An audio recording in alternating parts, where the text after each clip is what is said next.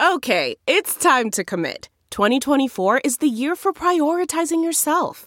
Begin your new smile journey with Byte, and you could start seeing results in just two to three weeks. Just order your at home impression kit today for only $14.95 at Byte.com. Byte Clear aligners are doctor directed and delivered to your door. Treatment costs thousands less than braces. Plus, they offer financing options, accept eligible insurance, and you can pay with your HSA FSA. Get 80% off your impression kit when you use code WONDERY at Byte.com. That's B-Y-T-E dot com. Start your confidence journey today with Byte.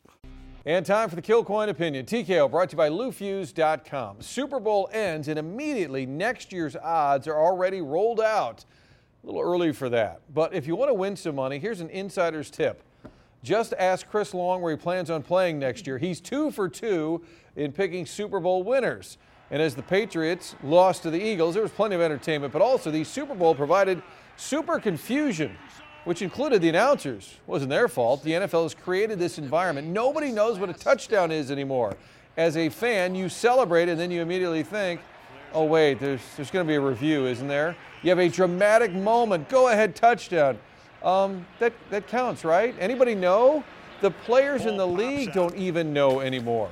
In fact, the commissioner, Roger Goodell, has admitted that the catch rule needs some work. Great, Rog. Maybe call a town hall meeting. It shouldn't be this hard. Years ago, Jack Buck, when young announcers were getting overly cute with every home run call, he said sometimes it's just a home run. The NFL needs to learn this lesson. Don't overthink it. Make touchdowns great again.